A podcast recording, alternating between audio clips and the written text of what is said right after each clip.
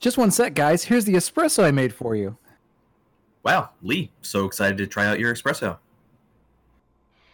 Who's that? What's up? What are you guys doing? I was just making a nice espresso. Would you like.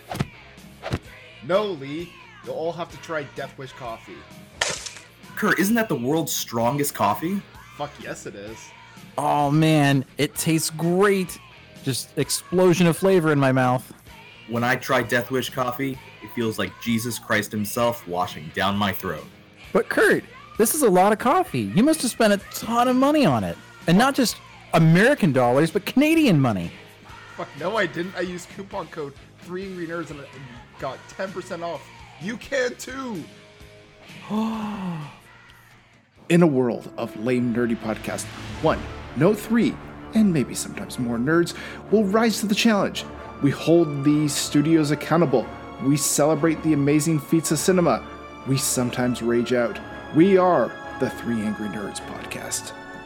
Hey everybody, Curtis here from Three Angry Nerds Podcast. Guess what? It's just me this week. Bit of a low key week, so wasn't really enough to justify everybody coming on to review something because there's just not a whole lot. Um, but yeah, let's just dive into the solo show.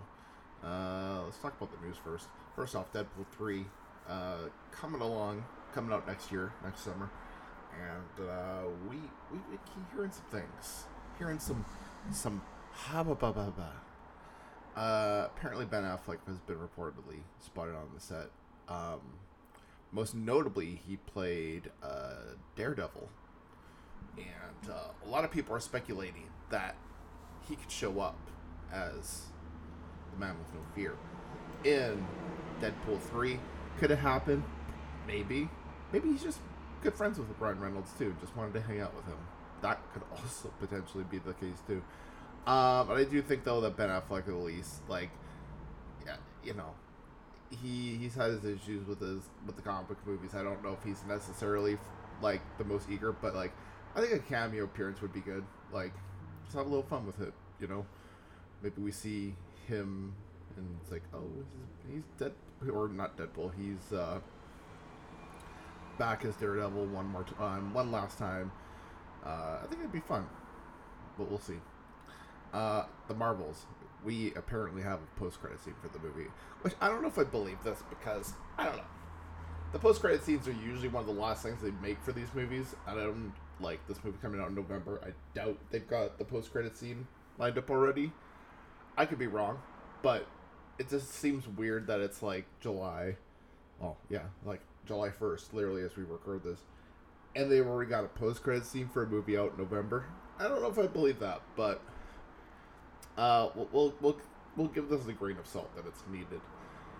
Uh, apparently, there's a post-credit scene that hints at a major team-up project. So uh, maybe skip ahead like a minute or two if you don't want to hear the details. But um, apparently, End of the Marvels has Kamala Khan visiting Kate Bishop, Hawkeye, and uh, they introduce each other, and then they say, "Oh, like Ant Man, Ant Man has a daughter too." So kind of teasing a little bit of a Young Avengers team up, which I think could be kind of fun.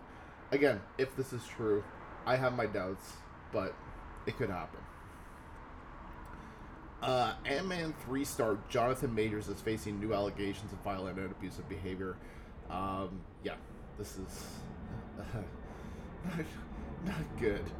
Uh, he did go to, um, I guess he, he showed that he had some, uh, I want to say, like, evidence of his, um, you know, him being uh, clear of the charges that he's going to court for right now.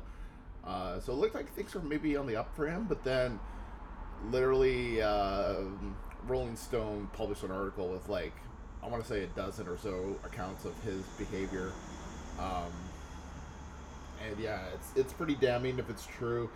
I mean, with these things, it's always a question of how legitimate are they. It's a little tough to tell sometimes. So, yeah. Um, that being said, I mean, we'll see. Um. All right. Uh, Fantastic Four. We have rumors that apparently nobody has been locked into the roles. So there's all these rumors that Adam Driver's got the Mr. Fantastic role and that uh, Margaret Robbie is playing uh, Invisible Woman and all this. Apparently, none of that has been locked in yet. So we we don't know for sure who's playing who, but yeah. Uh, I'm not surprised. I I think the rumors have been getting a little out of hand for this. Um, and again, whether any of it's true or not, I mean, probably best to wait until Marvel themselves announce it. But I feel like we're getting close. I feel like at some point, probably in the next six months or so, we're gonna find out. Okay, uh, Spider-Man Beyond the Spider-Verse uh, producers confirmed that they're willing to delay the threequel if they have to. They're saying, "Hey, if we really need to, we'll wait." I say good because Cross the Spider-Verse was great. Um, that being said, they probably want to adjust that because the 2024 release date's coming up. You might want to tell people. I mean, I could see it maybe de- being delayed like six months to a year, like maybe late, later in 2024, early in 2025, maybe. But we'll see. Uh, David Corenswet and Rachel Brosnahan are officially our Superman and Lois in Superman Legacy. Uh, they got officially cast and everything. James Gunn even confirmed it because there's a lot of rumors going around, and he was like, "This is legit." Um, they're both great actors. Uh, Rachel Brosnahan, in particular, she was in the marvelous Mrs. Maisel, and uh, she's really great in that. Uh, David Corenswet, not as much of a household name as Rachel, potentially. Uh, he was in Hollywood. He was also in Pearl. Uh, both were great performances, so he, he definitely has the chops. But I think going into this, he is a little bit mo- a little bit more than her, the lesser known actor. So, uh, yeah, I think this is all good. I think we have to obviously see who else gets cast, who's our Lex Luthor and everything else. But like, considering that these are the two performances that your movie is kind of, you know, kind of hindering on. I mean, if you don't have a great Superman and Lois, then everything else falls by the wayside. I think this is good. Uh, and I hope that they kind of bring back a little bit of that hope and optimism to Superman that we haven't had in the last in the last set of uh, Henry Cavill movies. Uh, speaking of Superman Legacy, Brendan Fraser was rumored to be playing Jonathan Pa Kent in Superman Legacy. Uh, great, great choice if true. Uh, Brendan Fraser, great actor. Uh, recently was in The Whale and did a great job in that. Uh, yeah, if they brought him on board, I think it would be a great choice. Uh, we don't know for sure, obviously, if he is. This is a rumor, but he's a great actor. And I, I could see him being Pa Kent very easily. He he has this like worldly kind of wisdom to him that I think kind of just emulates or emanates easily from him. So there's that. Uh, gotta check. I think this might be the final bit of news. Yes, Batman. James Gunn says that the new Dark Knight casting. Um, you know, we just got Superman and Lois. He's saying uh, Dark Knight casting is still quote unquote miles and miles away. So this checks out. I think some people were expecting with the Flash, maybe it was set up a new Dark Knight and maybe we get some announcement, but he's saying no, it's still quite a ways away, which I think is fair. Um, also, too, they do have the Batman 2 coming out. I think they might want to not take away too much from that. You know, might be best to let the Batman 2 come out and then start talking about your Batman movie. I mean, Andy Muschietti just got on board, and I think he's got to start working on the script and all that. So, typically with the script writing process, that can take anywhere from a year to a year and a half, depending. So, and that's with other pre-production stuff. So, I mean, yeah, I think the Batman two. Uh, I'm opening up my my handy. Okay, so it's coming out October third, twenty twenty five. Uh, that's obviously got the WGA, WGA strike, so who knows what happens with that. But uh, that that to me checks out because I think literally you could time it where after the Batman 2 you start kind of announcing who's your new Batman and that way that won't take away from Robert Pattinson's movie which I think is good okay Uh, let's take a quick break and then we're gonna come back and review some stuff. Back a bit. Hey everybody, it's Curtis from the podcast letting you know that we're brought to you by Amazon Prime. Amazon Prime's got amazing content such as The Boys, The Expanse, The Marvelous Mrs. Maisel, Goliath, and so much more. Don't have to take our word for it. Go try out a 30-day trial of the service, see if you like it. If you want to stick around, they've got low introductory rates for new users who sign up, and you're going to get a ton of other Amazon Prime benefits. So sign up today and check it out. Thank you for your time. Hey Spark, have you listened to the newest album by Smash Mouth? No, I haven't gotten my copy yet. Oh man, it's the bomb. Oh, I heard they were going to use this for that new movie with Mike Myers, Shrek. It's okay. I mean, it's no walking on the sun, though. Ah, a ghost. I'm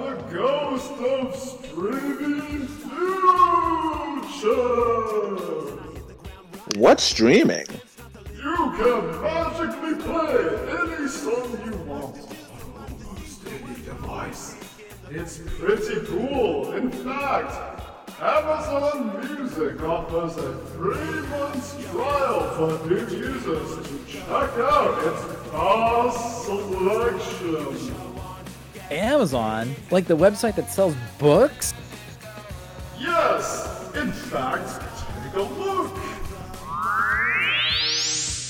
What's this? It looks like a remote control, but from the future.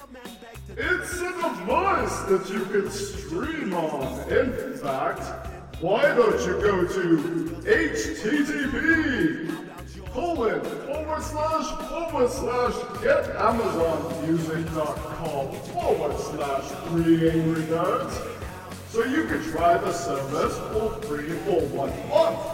If you don't like it, you can unsubscribe at any time. Wow, there's a lot here. Yeah, there is. What's dubstep? Uh, talked over the ad a little bit. No big deal. Just us. Just, we're just hanging today, guys. Um. Okay. Uh, let's talk about reviews. Uh, Indiana Jones and the Dial of Destiny is out. Uh, I've seen it. Uh, and. It, I think there's going to be a lot to be said about this movie, and I think, unlike Crystal Skull, this is a little less contentious, I would say. I think it doesn't nearly top the uh, the heights of the original trilogy movies, but it does it is better than Crystal Skull in my opinion. It's a more well-rounded story. Um, I think like how they did the arc with Helena Shaw and how she's kind of a little bit more fortune oriented than Indy and her kind of arc with that. I thought that was well done and I don't know. I just thought it was a very good closure for the character in the franchise. Um, I kind of, I don't know. I was thinking too. I'm like, could they continue this with Helena Shaw? But I don't think they would. I, I, I kind of wonder what what they're going to do with the franchise. But yeah, I don't think. I don't think uh, there's much of a future for it. But yeah, this is a very good closure. They brought back some characters, not nearly as many as I was expecting. I think just I was a little surprised that they didn't bring back more characters. Like for instance, Short Round, nowhere to be found in this movie. It would have been nice, especially as this is kind of closure for the franchise. Um, they do bring back some characters, and I think it's it's some of the more entertaining moments when you see closure for characters in this movie that you obviously have grown to appreciate with uh, with time. But yeah, um, yeah, I I overall enjoyed it. I would probably give it an eight out of ten. Um, yeah, it's an entertaining movie, and I think you're you're gonna more than likely enjoy it if you I don't know, just kind of come into it from the sense that like it's not to touch the original trilogy. There's no way that you can kind of reach the heights of that franchise. Uh, well, yeah, trilogy, I guess, as is because those movies just worked so incredibly well on their own. Um, but if you treat it as its, as its own separate thing, I think it's it's pretty okay. Okay. And uh, next up is Tom Clancy's Jack Ryan, season four. Um, it's been a wild ride for the show, and I guess part of me was thinking, how are they going to wrap everything up? How are they going to wrap all the storylines in a very effective manner? I do. I will say that I feel like they kind of rushed themselves to the ending a little bit. You know, it's like you're kind of going at a leisurely pace, and all of a sudden you start running just to get to the end. Uh, it kind of felt a little rushed in that sense, but I can't argue with where they ended up with the characters and where they ended up with the storyline. I think it was very effective. Uh, yeah, the the last season was very effective at telling the story, and I think how they kind of handled the different plot twists and all that kept things interesting. Um, so yeah, I I'm not gonna spoil anything, but I will say that I'll, I'll give this I'll give this probably an eight out of ten as well, which feels like a little bit like oh once again I'm giving something eight out of ten, but I don't know. I did think this was good. I think the main issues I have is that yeah, it did kind of feel a little rushed near the end there, uh, like they were trying to make up for for something. I don't know. Like it didn't feel like we needed to rush to an ending for this, but we did anyways. Um. So yeah, I'll give this an eight out of ten. Uh, I think it's already out, or at least the first episode's out. Uh, so go check that out. Okay, and then next up is Muscles and Mayhem: The Unauthorized Story of American Gladiators. Um, yeah, this is a Netflix documentary about the American Gladiator show that aired in the uh, 90s, and uh, a lot of the behind the scenes stuff, and it's just wild. Uh, like a lot of uh, illegal stuff and a lot of shady business practices, and I don't know. I thought I thought it was really interesting. I mean, coming from the '90s, being a kid that watched that show on occasion, and just being entertained by it, to like realizing like the stuff that went into that show to make it happen, and like a lot of the really terrible stuff that some people did. It was just very overall surprising to to see. Um, but yeah, I I really enjoyed it. I thought it was a really good documentary. Um, it does kind of feel like each episode kind of recapped a little too much. And I kind of felt like there was just a little too many times where things just kind of, I don't know, just kind of dawdle a little bit too much. Um, you know, not to say that it was a it was a bad experience. It was good, but yeah, it just kind of felt a little a little unnecessary at times in terms of how much they were they were doing that. So, um, yeah, I'll give this a nine out of ten. I did think this was entertaining, but I do think that yeah, at times the show kind of dawdled a little bit what they were trying to do with their story. Cool. And then Blu-ray roundup. The new, well, the Super Mario Brothers movie is out on Blu-ray now. Um, and uh, yeah, it's it's a very solid Blu-ray. Uh, picture quality is there. It's very, very good looking on the on the home television. Um, special features relatively good. Maybe lacking a little bit, but still would give this a nine out of ten as a Blu-ray. Not as a movie, but like as a Blu-ray package, I would say it's a nine out of ten easily. If you're if you if you're into that movie, which a lot of people were, uh, you'll want to pick up this Blu-ray. So cool. And that's it for this episode. I wish we had more, but it's just a solo show today. Just doing the things, and then uh, next week we're gonna be back talking Mission Impossible. Cool. Well, until next time, everybody. Bye for now.